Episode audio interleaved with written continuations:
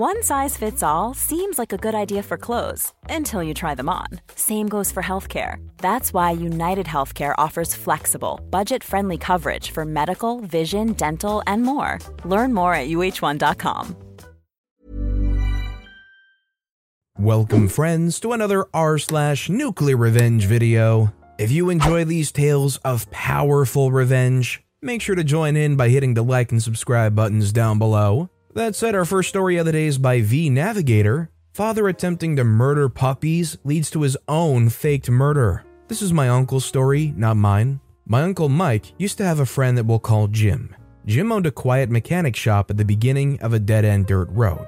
Many people would drive down the road, dump things, and drive back by the shop. Jim and Mike would often sit in front of the shop and keep an eye on people driving by, as there would be some shady characters out there sometimes. In front of the shop, the road had a bridge that went over a river. One day, a family driving by stopped on the bridge. Jim and Mike's attention was alerted by children absolutely screaming from inside the car. They watched as the father, who was also the driver, threw a sack from the bridge into the river, then sped off down the dirt road. They saw that the bag was moving and immediately sprung into action, climbed down the embankment, and grabbed it. Inside the bag were seven tiny live puppies. Jim was a dog lover and was not having this. He knew that since the road was a dead end road, the family would have to drive back by. He grabbed his shotgun and stood in the middle of the road, waiting. They pulled up and he had the gun drawn. They stopped and he ordered the father out of the car. The mother and two small children were terrified.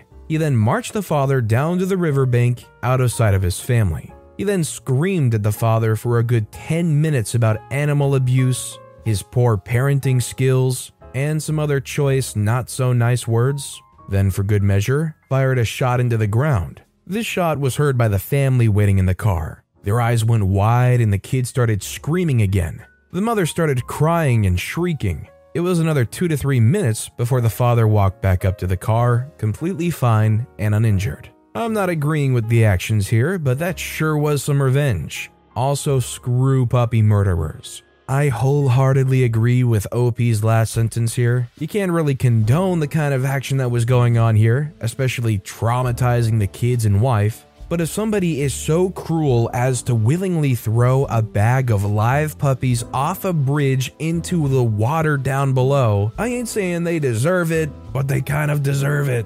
This next story is by Being Jack. She didn't give me my money back, so I ruined her life. I don't know if this is the right sub, but here we go. I'm male, 20, strongly believe in individualism and equality, currently in university. Jita, fake name, is probably under 24 and a clerk in a government bank. A good accomplishment for middle class Indians. We're both neighbors, live with our parents. It's normal and sort of compulsory in India, especially in small towns. We're neighbors for around 8 years. Our parents have okay relations with each other, and I have a good relation with her parents, and okay relation with Jita. We're both lower economical middle class and socially from upper caste. Both our parents are liberal in the Indian sense, but in Western standards, they're very conservative. You can say this for the majority of Indian parents. February 2019, I had to deposit 112 US dollars. It's a large amount for lower middle class Indians. In the bank, I'm sort of lazy and didn't want to wait in queues in the bank. Also, Jita was in the same bank, so I thought I'd give her the money and she would deposit that in my account. I went to her house at 7 a.m. and called for her mother. She opened the gate. It turned out that her elder brother, 28, and mother and father went to temple. I told her why I came. She accepted the money and told me that she would keep the hard cash and transfer the money from her account the next day. Two weeks later, the money was still not deposited. I asked her about this several times, mainly from WhatsApp, but she just made excuses. At last, after three weeks, I went to her house and asked her to give the money instantly. I threatened her that I would tell her parents. After hearing that, she said this What proof do you have that you gave me the money? Ask for money again, and I'll tell everybody that you're sexually harassing me. That was it. I became stiff as stone. My whole body became too heavy suddenly. I really had no proof, and I had WhatsApped her several times saying, Money hasn't been deposited yet, or when will you deposit the money? Now, before any of you Western folks say that I exaggerated the situation, You have to view the situation through an innocent Indian person.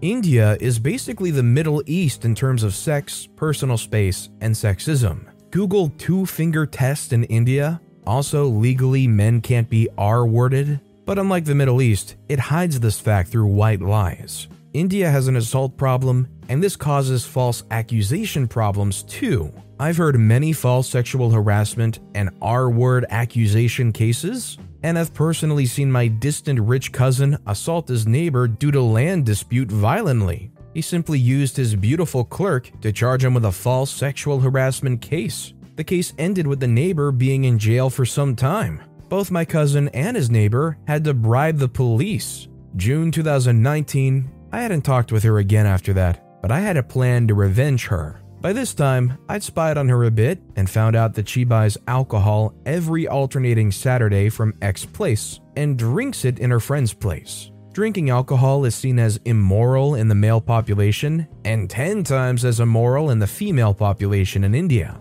Also, she has a boyfriend, under 25, with whom she spends half an hour every Saturday evening with at X Park, which is on the other side of town. Having a boyfriend and girlfriend is seen as immoral in India, and you won't even get a rental flat easily if you have a boyfriend or girlfriend. I took photos of her both with her boyfriend and buying alcohol. First Saturday, July 2019, that day on my way to the park, I found a police SUV a mile away from the park. I thought maybe it's time to get this plan a step further. I told them that a couple's doing obscene acts in so and so park. The police officer replied in a very rude language. I knew I had to pay him, so I gave him 2,000 Indian rupees and he agreed to go. The park Jita used to go to was famous for unmarried couples, so on every Valentine's Day, the police used to harass the couples there. Upon reaching there, I told them the spot and began to watch the situation from a distance. I wasn't able to hear them, but the view was clear. Jita and her boyfriend were neither kissing nor hugging, they were just talking on the bench at that time. The police arrived and told them something. After that, the police slapped Jita's boyfriend a few times immediately. It appeared her boyfriend refused to give his parents' number. In India, if a police officer caught an under 30 unmarried couple, they demanded the victim's parents' numbers. The whole drama went on for 20 minutes. Both of them even fell to the police's feet. At last, they had to give some money to the police. This police behavior is pretty normal in India. Both looked pretty terrified that day. For Sunday, July 2019, I had already printed out all the images in 10 groups because there's 10 main houses in the neighborhood, including mine. In each set, there were three images of her buying alcohol and four images of her and her boyfriend together. I woke up at 4 a.m. and put all the sets of pictures in front of the 10 houses and went to sleep. I woke up with loud noises from Jita's house. I'd put one set in front of my own house too.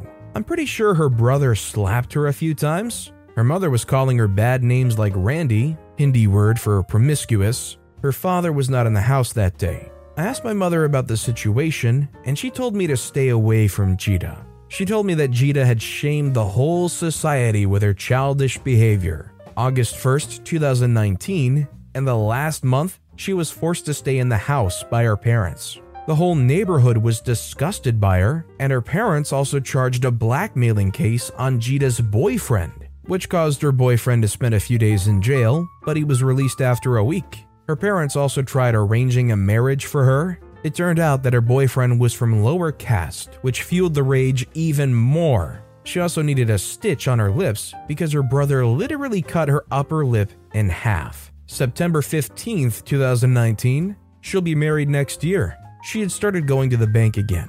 I still haven't gotten the money.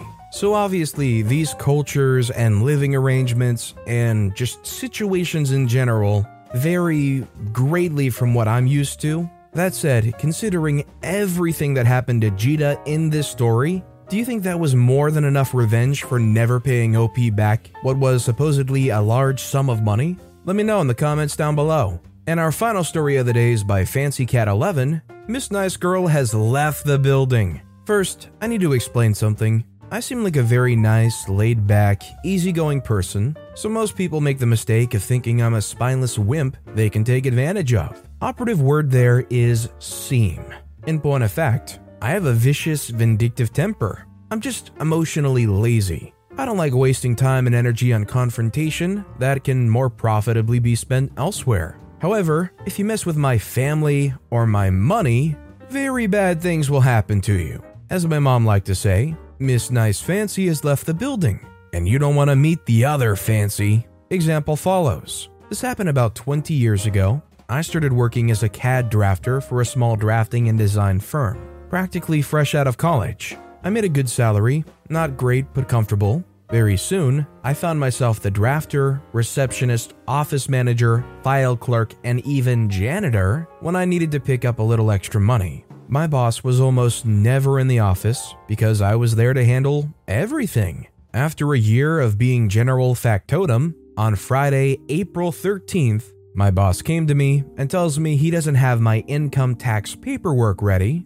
but has a reasonable excuse. And he asks me to file an extension. I told him, This is kinda last minute, don't you think? But okay, I'll do it. And I did. Every couple of weeks afterward, I'd ask him about my tax paperwork, and he'd tell me, No, not yet, and umpteen excuses why not. Finally, he told me his lawyer had them and was finishing preparing them, and would be ready any day. Really? I did wonder why his lawyer was working on them instead of his accountant, but I didn't say anything. My tax extension would be up on Sunday, July 15th, so I had to turn in my taxes by Saturday, July 14th. On Friday, July 13th, about 5 p.m., I was sitting in my office chatting with my mom, who was there to give me a ride home. My boss came into my office and had the gall to ask me to file another tax extension and gave me some totally bogus excuse. You see, what he didn't know was I had found all my tax paperwork on his computer a few weeks before.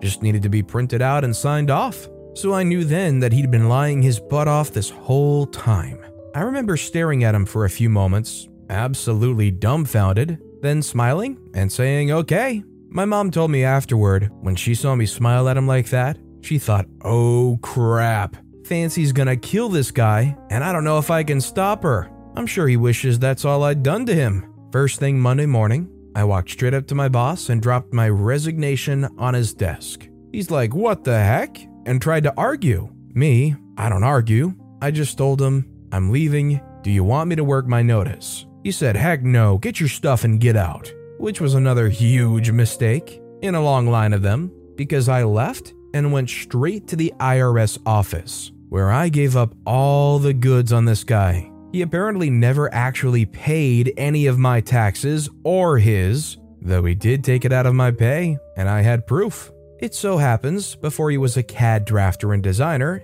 he was a CPA who left that field under a cloud. The IRS was not happy to hear his name again. Everybody knows you do not mess with the IRS. Not content with that, I then contacted all of his business associates and told them what he had done that he was being investigated by the IRS, and if they didn't want to be too, they might want to steer clear. I didn't tell his wife, whom I was on very good terms with, but only because I wanted him to have that pleasure. Just picture that conversation. Oh my god, why did OP leave? OP did everything.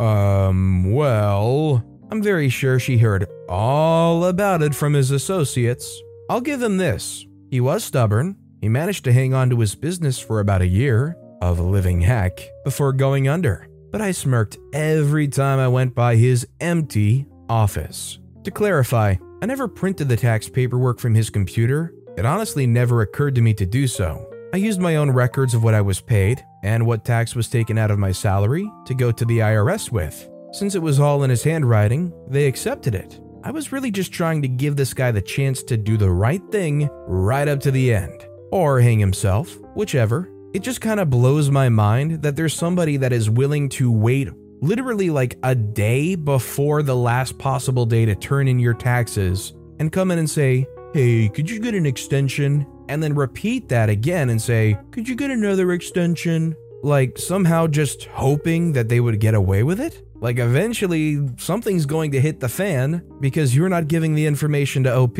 Like, are they hoping that OP would have just I don't know, eventually just not did their taxes? I don't know what the actual exit plan here for this guy was. I think it was honestly a pretty doomed plan from the get go. Maybe they were trying to last till they could afford their plane ticket to Cuba. But with that being said, that's all the time we have for today. So, of all these stories I've read today, which is your favorite and why? Let me know in the comments down below. And if you haven't yet, if you could like and subscribe, that would mean a lot to me. Whatever you do, whether it's liking, subscribing, turning notifications on, all of it helps grow this channel, and I appreciate the heck out of it. So until next time, I'll see you all tomorrow with some more stories.